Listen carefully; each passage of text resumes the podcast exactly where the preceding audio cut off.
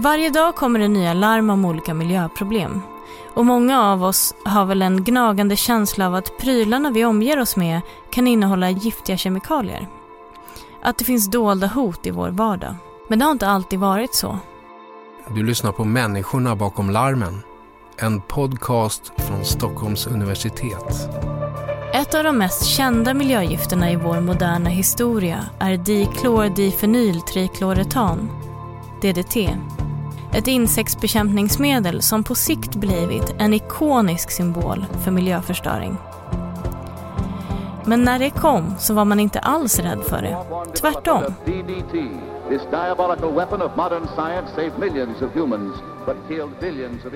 Under efterkrigstiden besprutades hela städer med det här insektsmedlet.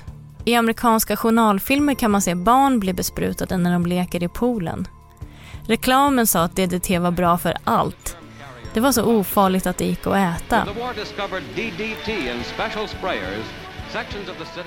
Hur gick DDT från att vara ett mirakelmedel till en miljöfara? Hur kom man ens på DDT? I det här avsnittet kommer jag att prata om hur det gick till när vi började uppfinna kemikalier och hur vi upptäckte att de kan skapa problem. Jag heter Jana Johansson. Jag forskar på hur miljögifter sprids i naturen.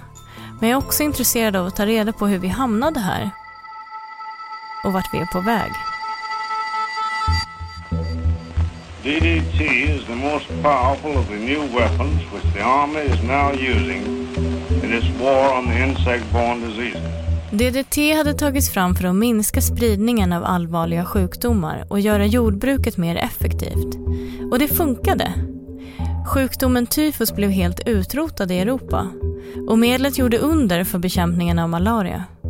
Tilltron till DDTs förmåga var enorm. Science had come on its greatest weapon against the insect killer. An incredible new weapon against disease. Men den aningslösa yran pågick bara i något decennium. Sen kom ett av historiens viktigaste miljölarm. Boken Tyst vår. The public was being asked to accept these chemicals and did not have the whole picture. I den målade författarinnan Rachel Carson upp ett skrämmande framtidsscenario där ekosystemen ofrånkomligen skulle kollapsa som följd av bekämpningsmedelsanvändning och varnade även för möjliga gifteffekter i människor i flera generationer framåt. Hon fick hård kritik. The major claims in Miss Rachel Carson's book Silent Spring are gross distortions of the actual facts det är en sån bok som liksom ofta eh, lyfts fram som en vattendelare där, den, där det verkligen sätter igång en debatt om eh, biocider eller miljögifter. David Larsson Heidenblad är historiker på Lunds universitet. Han har forskat på miljörörelsens framväxt. Det har man redan på titeln, den här tysta våren. Det handlar liksom om, det är som lite, måla upp som en fiktiv berättelse i början om en amerikansk liten by dit eh, våren inte, där det inte kommer någon, är någon fågelsång på våren. Så att liksom våren är ja, det blir vår i en meteorologisk mening, men fågeln har dött. Tyst vår slog ner som en bomb. Den kom ut i en tid då teknikoptimismen var stor och man ganska nyligen börjat producera syntetiska kemikalier och material som höjde levnadsstandarden. Det fanns en tro på att alla problem kunde lösas med nya mirakelmedel. Men Rachel Carsons larm förändrade den här bilden. Så här 60 år senare sägs det ofta att det var just den boken som ledde till miljörörelsens födelse.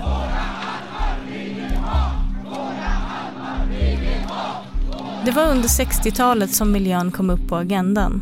Man vaknade till och insåg att de senaste decenniernas ökade välfärd hade orsakat skador i naturen. Det var nya kemikalier som människan hade skapat som orsakade de här skadorna. Men hur skapades kemikalierna? För att ta reda på det måste vi gå tillbaka i historien. Man kan väl säga så länge vi har gått på jorden har vi väl sysslat med bearbetning av saker. Vi har ju bearbetat mat, vi bearbetar lera, eh, vi har sysslat med metallurgi, det är ju också en form av kemi. Eh, vi har utvunnit järn och brons.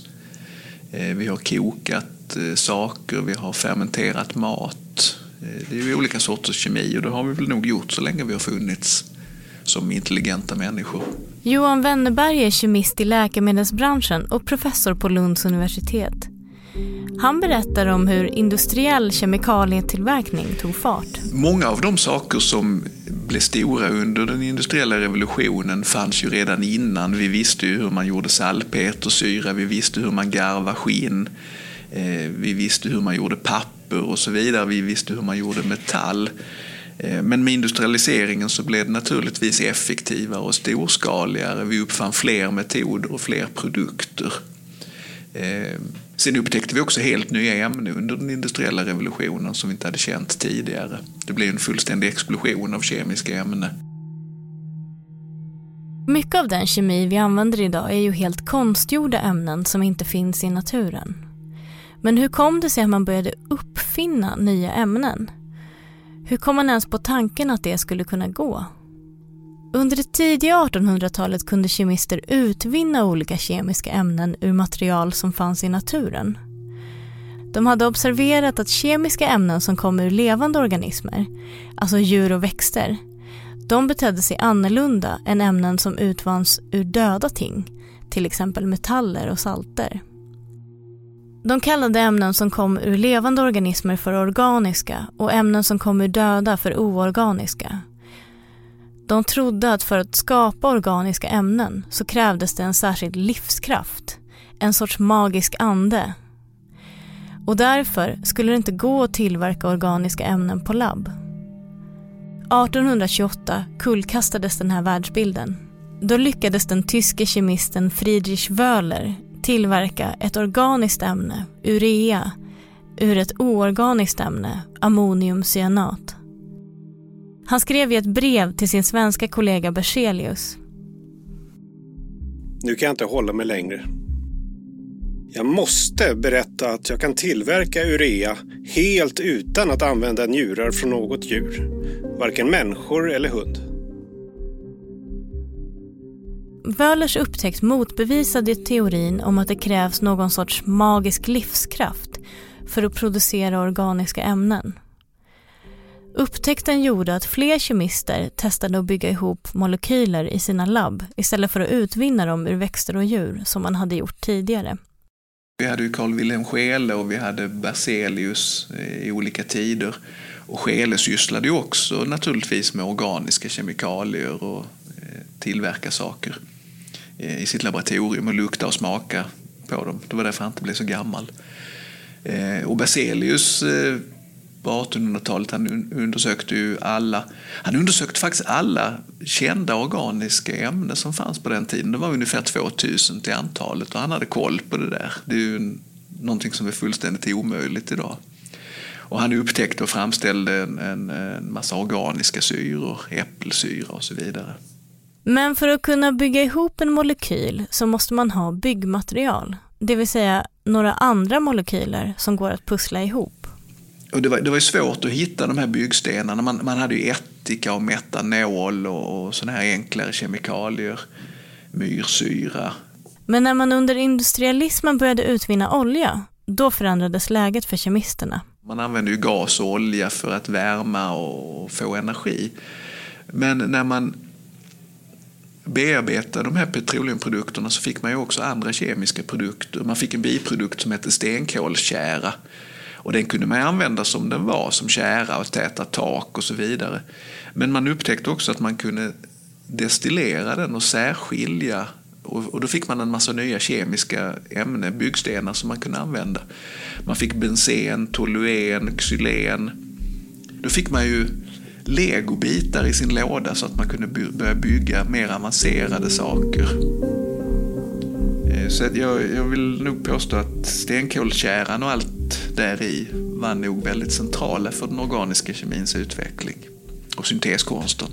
Det var vid den här tiden också molbegrepp, alltså man förstod att eh, saker hade atomvikter och molvikter och så vidare, så man förstod proportioner och vad som var grundämne och vad som var sammansatta ämnen och så vidare. Så att eh, kunskap, den fundamentala kunskapen ökade ju stegvis under hela den här tiden.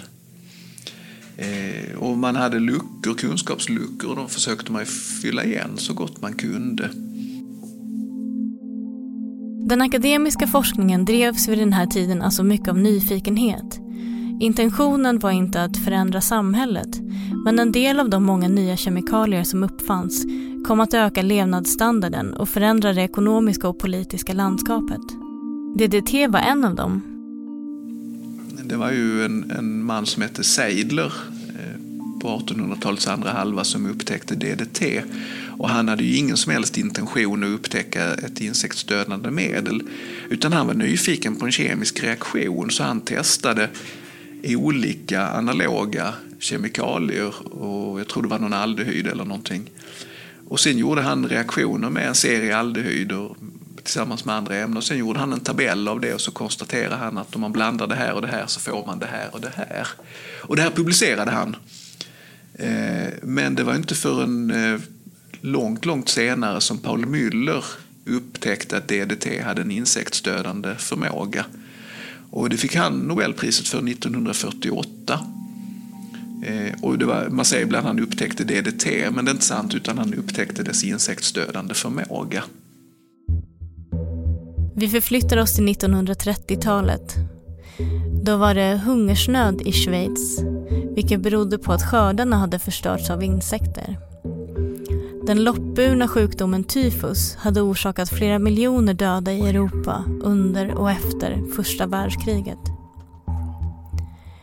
De här händelserna gjorde intryck på den schweiziske kemisten Paul Hermann Müller. Han insåg att båda problemen skulle kunna lösas om det fanns något medel som effektivt dödade insekter utan att vara giftigt för människor. Under fyra år testade han systematiskt olika kemiska ämnens effekt på flugor. Han både tillverkade de olika kemiska ämnena i sitt labb och testade dem på insekter själv. Han litade inte på att någon kollega skulle orka med den här monotona arbetsuppgiften och ta den på tillräckligt stort allvar för att upptäcka små förbättringar i effekt från ett försök till ett annat. Efter fyra års ihärdigt arbete och 349 misslyckade försök hittade Müller 1939 ett ämne som funkade. Det var DDT, som hade uppfunnits av Ottmar Seidler 70 år tidigare. Så här beskrev han det själv. Efter en kort period var min insektsbur så giftig att till och med efter väldigt noggrann rengöring så föll flugor som inte exponerats för DDT till golvet efter att ha nuddat väggarna. Jag kunde inte fortsätta mina försök förrän jag tagit isär buren, tvättat alla delar och låtit dem vädra utomhus i en månad. I samma veva som DDT patenterades gick USA in i andra världskriget. Amerikansk och brittisk militär letade febrilt efter något som kunde hjälpa mot de insektsburna sjukdomar som deras mannar utsattes för på olika håll i världen. Tyfus som sprids via loppor, malaria som sprids via myggor, dysenteri och tyfoid som sprids via flugor. De hade tidigare använt ett insektsmedel som utvanns ur krysantemumblommor och importerades från Japan. Men eftersom de nu låg i krig med Japan hade de svårt att få fatt i det medlet. Läget började bli desperat. Så när de fick nys om det här nya schweiziska medlet satte de direkt igång egna tester. DDT visade sig vara otroligt effektivt mot insekter, lätt att handskas med och till synes helt ofarligt för människor. This was Naples, Italy, shortly after the Allied occupation. Its crowded population lacked almost everything for the safeguarding 1943 rasade en tyfusepidemi bland krigsflyktingar i Neapel. De allierade började systematiskt pudra människorna med DDT och redan efter två månader gick man från höga dödstal till att helt ha eliminerat sjukdomen. Det var den första gången i historien som något sånt hade åstadkommits och ett stort medicinskt genombrott. Man avlusade alltså tusen och åter tusen människor med hjälp av DDT. Och det var ganska primitivt. Man hade sprutor, eh, när man sprutade ut DDT-damm över eh, de här människorna som led av, av, eh, av tyfus och löss och avlusade dem helt enkelt. 1948 fick Paul Hermann Müller Nobelpriset i medicin för sin upptäckt av DDTs insektsdödande egenskaper. Att en kemist, som aldrig sysslat med medicinsk forskning, utan ägnat sitt yrkesliv åt att produktutveckla pigment och bekämpningsmedel. får Nobelpriset i medicin. Ja, det understryker verkligen vilken stor inverkan DDT hade haft på folkhälsan redan några få år efter att ämnet tagits i produktion. Men snart började man märka att det fanns problem med den storskaliga användningen av DDT. Folk såg att fåglar och boskap blev sjuka och dog på platser där man sprayat medlet. Det här uppmärksammades av Rachel Carson. Hon var en känd vetenskapskommunikatör som hade skrivit flera populärvetenskapliga böcker som blivit bestsellers i USA. Hon bestämde sig för att skriva en bok om farorna med DDT och andra bekämpningsmedel. Tyst vår kom ut i USA 1962 och i svensk översättning året efter. Boken säljer som smör och leder till en polariserad debatt där Rachel Carson smutskastas och utmålas som hysterisk. Carson maintains that the balance of nature is a major force in the survival of man. Det är liksom kretsar kring är mycket det här att är, ja, men, har hon rätt, Rachel Carson? Är det här så farligt? Hur allvarligt är problemet? Är det liksom ett överdrivet larm eller är det, är det så farligt som hon säger? Whereas the modern chemist, the modern biologist, the modern scientist believes that man is steadily controlling nature. Till saken har väl också det här tror jag som är viktigt med henne. Det var ju det att Rachel Carson själv var döende i cancer vid den här tiden. Så i de här, när man tittar på de här tv-debatterna så ser man liksom en, ja, det vet ju inte tv-publiken om, men liksom en ganska skröplig eh, kvinna eh, som är döende. Och så står hon där mot en, liksom, kontrasteras hon mot eh, en industriman. Eh, och det är också någonstans det här där hon nästan symboliserar den här värnlösa naturen och sen då den här ja, kemisten tror jag det är som liksom någonstans är ja, modernitetens liksom brutala framfart. Det blev så mycket liv kring boken att president Kennedy kallade upp Rachel Carson för att vittna inför den amerikanska kongressen som sedan tillsatte en utredning. Den kom fram till att det rådande kunskapsläget var otillräckligt och gav alltså Rachel Carson rätt. Have you considered asking the Public Health Service to take a closer look at this? Yes, I, I, and I know that they uh, already are. Här användes kvicksilver för att behandla säd så att den inte skulle angripas av svampsjukdomar. Precis som DDT var kvicksilvret alltså en sorts bekämpningsmedel och precis som för DDT upptäckte man att användningen ledde till fågeldöd. Även här hemma blev det en stor debatt om bekämpningsmedel. Det var många frågor som kom upp, exempelvis det här med kvicksilver i maten och i fisk.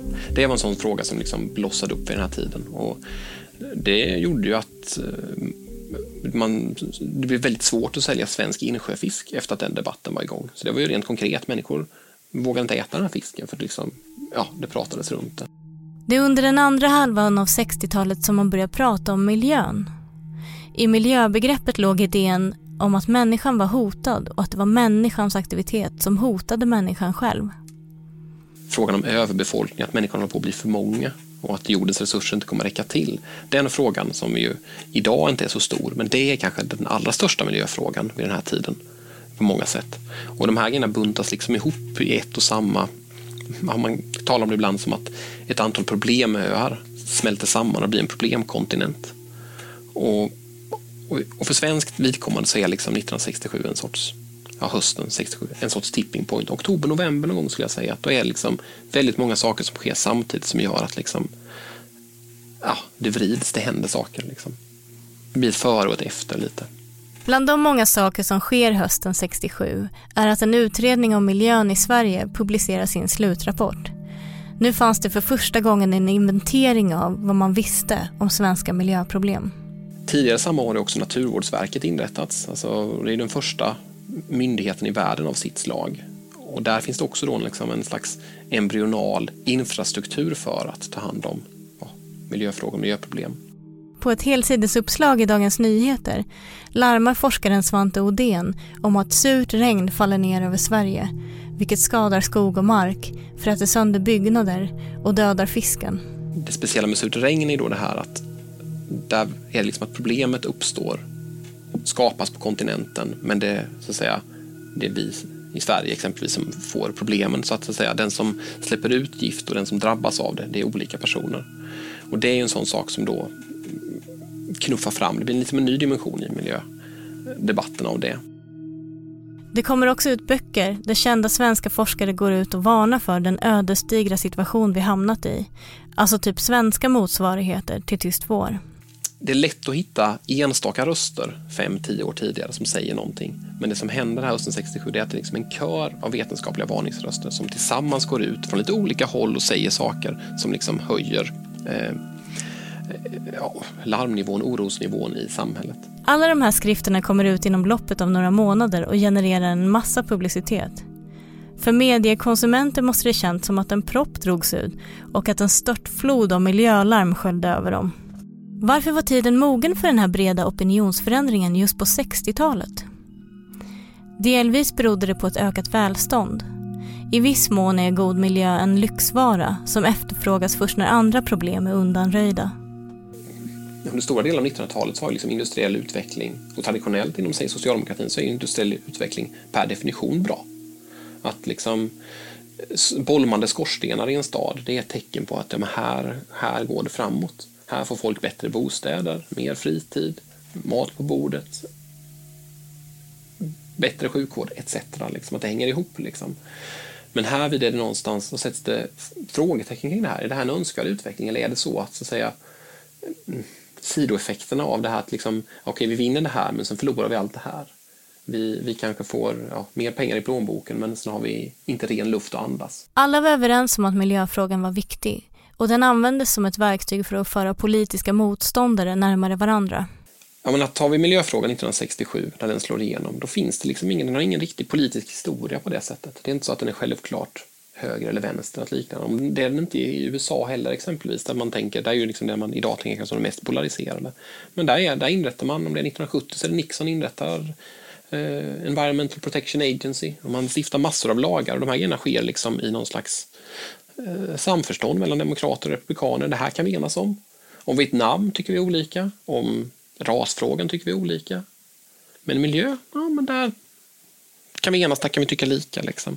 Eh, och den förhoppningen är det många som har på miljöfrågan. Det har man i Sverige när man ska lansera upp den här FN-konferensen om miljön. Då hoppas man också att det här, liksom, för det här är mitt under kalla kriget, det finns massa motsättningar, men då hoppas man att ja, ja men titta på jordklotet från rymden, det är inga gränser där, vi sitter alla i samma båt. Liksom. Vi behöver hjälpas åt att hantera de här frågorna. Och man har de förhoppningarna. Eh, så det finns liksom en ja, utopisk potential i, i miljöfrågan. Sverige ska komma att bli ett framgångsland vad gäller miljöforskning. Flera av 60 och 70-talens viktiga upptäckter gjordes här. Sverige är ju ett land som så att säga, klarade sig ganska väl ur andra världskriget som har liksom några år av eh, decennier av liksom hög tillväxt och liksom ett eh, jämförelsevis starkt naturvetenskapligt forskarsamfund. Om man jämför med de andra nordiska länderna exempelvis så är det svenska mycket, mycket större vid den här tiden. Eh, har, har helt andra resurser, är fler. Liksom i Sverige ett par år tidigare tillsatt något som hette Forskningsberedningen som var en, ett organ lett av statsministern Tage Erlander där man liksom samlade då olika myndighetschefer och eh, tongivande professorer regelbundet för att liksom samtala om om hur kan vetenskap främja eh, samhällsbygget. Så från det att de här personerna börjar liksom eh, upptäcka och diskutera problemet på allvar till att man sen på politisk väg skjuter till resurser för att okej, okay, nu utforskar vi verkligen det här. Det är ganska kort vid den här tiden. Fem år tidigare hade det inte varit lika kort. kan man säga. Det finns också liksom personer på eh, ja, nyckelpositioner. Jag vet inte vilka, om jag ska ta en sån nyckelperson är Hans Palmstierna som var kemist på Karolinska institutet. Han är liksom kanske nyckelfiguren för att se det riktigt stora genombrottet som jag vill mena sker hösten 67. Mycket på grund av hans bok som heter Plundringsfältförgiftning som blev en sån här stor eh, bästsäljare. Och Palmstierna då var ju kemist och han liksom hade ett starkt vetenskapligt kapital. Han var också eh, eh skribent, han skrev regelbundet i Dagens Nyheter som vid den här tiden då var landets liksom tongivande tidning. Eh, men ännu viktigare var att han var organiserad socialdemokrat. Så att han hade liksom ett politiskt, medialt och vetenskapligt kapital i en och samma person. Så när Palmstierna liksom slår igenom den här boken, då på samma sätt som Carsons bok liksom lanseras väldigt bra så lanseras också Palmstiernas bok väldigt väl. Han får liksom, ja, är det sju, åtta minuter på liksom kvällsnyheterna. Ja, vid den här tiden finns på tv då, då finns det liksom en tv-kanal. Så det är många som ser detta. Så att liksom är du en är du en, liksom, en aktiv socialdemokrat vid den här tiden kan du få väldigt mycket att hända. För du har liksom en hel eh, samhällsapparat tillgänglig. I Sverige fanns alltså goda förutsättningar för att bedriva forskning men även goda förutsättningar för att få forskning att cirkulera. Det är inte så att vem som helst kan få ut vilken åsikt som helst men den som att säga sitter på rätt plats vid den här tiden kan få ett väldigt genomslag. Det är ju massor med forskare, ännu fler nu än då, som jobbar på för att ta fram nya rön som de hoppas ska nå eh, beslutsfattare. Men når inte fram. Det här är ett välkänt problem. Liksom. ja. eh, ingen orkar läsa alla forskningsrapporter. Vad, vad är, är, det, kan man lära sig någonting av eh, historien? Ja, men vad man kan lära sig, eh, som jag har lyft fram ibland, det är ju det här dels att eh, ja, men den enskilda individen har, har eh, rätt stora möjligheter att få, alltså få kan få väldigt stora, alltså, kan få oproportionerliga konsekvenser. Men det kräver ofta personliga nätverk. Det har varit väldigt tydligt i det jag har forskat i, framförallt kring det svenska, att det är någonstans det här att det räcker liksom inte att forska fram en sak. Du behöver också ingå i nätverk, vara ansluten till makt på olika sätt. Liksom. Eh, och, och, den typen av, hur den typen av ska man säga, förändring går till, det tror jag generellt forskare idag är kanske lite naiva i ibland och har inte riktigt de upparbetade kontaktnäten som, som många politiker har. Eh, för att sätta forskning i rörelse så räcker det inte att erövra akademin det tror jag är en sån liksom, generell lärdom att ta med sig. Att om man är intresserad av att forskning ska liksom, spela roll för samhällsutveckling i stort, då måste man också själv eh, agera direkt eller indirekt, men liksom lära känna människor i, i olika världar tror jag. We have to remember that children born today are exposed to these chemicals from birth, perhaps even before birth. Now, what is going to happen to them in adult life as a result of that exposure? We simply don't know. När, när jag läser Tyst vår så upplever jag liksom att det är samma... Mycket av det hon nämner är sånt som vi fortfarande forskar på och det kanske till och med är forskningens spjutspetsfält mm. idag. Men det lyftes i den här boken redan eh, för eh, 70 år sedan. 60 år sedan. 60 år. vad vad är, handlar det om egentligen? Är, har vi, hur kommer det sig att vi fortfarande jobbar på samma problem? Liksom? Ja, det är en bra fråga. Eh, dels är det väl det att man ska... Alltså forskning är ju en långsam, krånglig verksamhet. Eh, saker är sällan så enkla som att det är ett enkelt problem och så löser man. Det finns ju exempel, typ freoner exempelvis, där man någonstans har, upptäcker problemet av att freonerna är farliga för ozonhålet och så förbjuder man dem och så blir man lite så av med problemet. Det är ju undantaget skulle jag säga i eh, att det är så enkelt. Ofta är det mycket, mycket svårare. Eh, och ofta upptäcker man ju problemen långt efter att någonting faktiskt har använts under lång tid och sen så kanske det finns i miljön redan överallt och det är inte så mycket, det går liksom inte att stoppa tillbaka anden i flaskan. Eh, och också får man väl säga att vi lever i någon slags modern industriell civilisation. Det har vi inte slutat med att göra utan eh, frukt och frukterna av det njuter vi ju så att säga. Eh, de flesta av oss hade kanske inte velat åka tillbaka till 1700-talet och leva på den tidens levnadsstandard. Det, många saker har ju så att säga blivit bättre, men vi är ju då beroende av liksom, ja, fossil energi och olika typer av liksom, processer och ämnen som vi har skapat utan att kanske riktigt veta vad får de eventuellt, vad är sidoeffekterna på det. Ehm, så det är väl en ett möjligt svar runt det.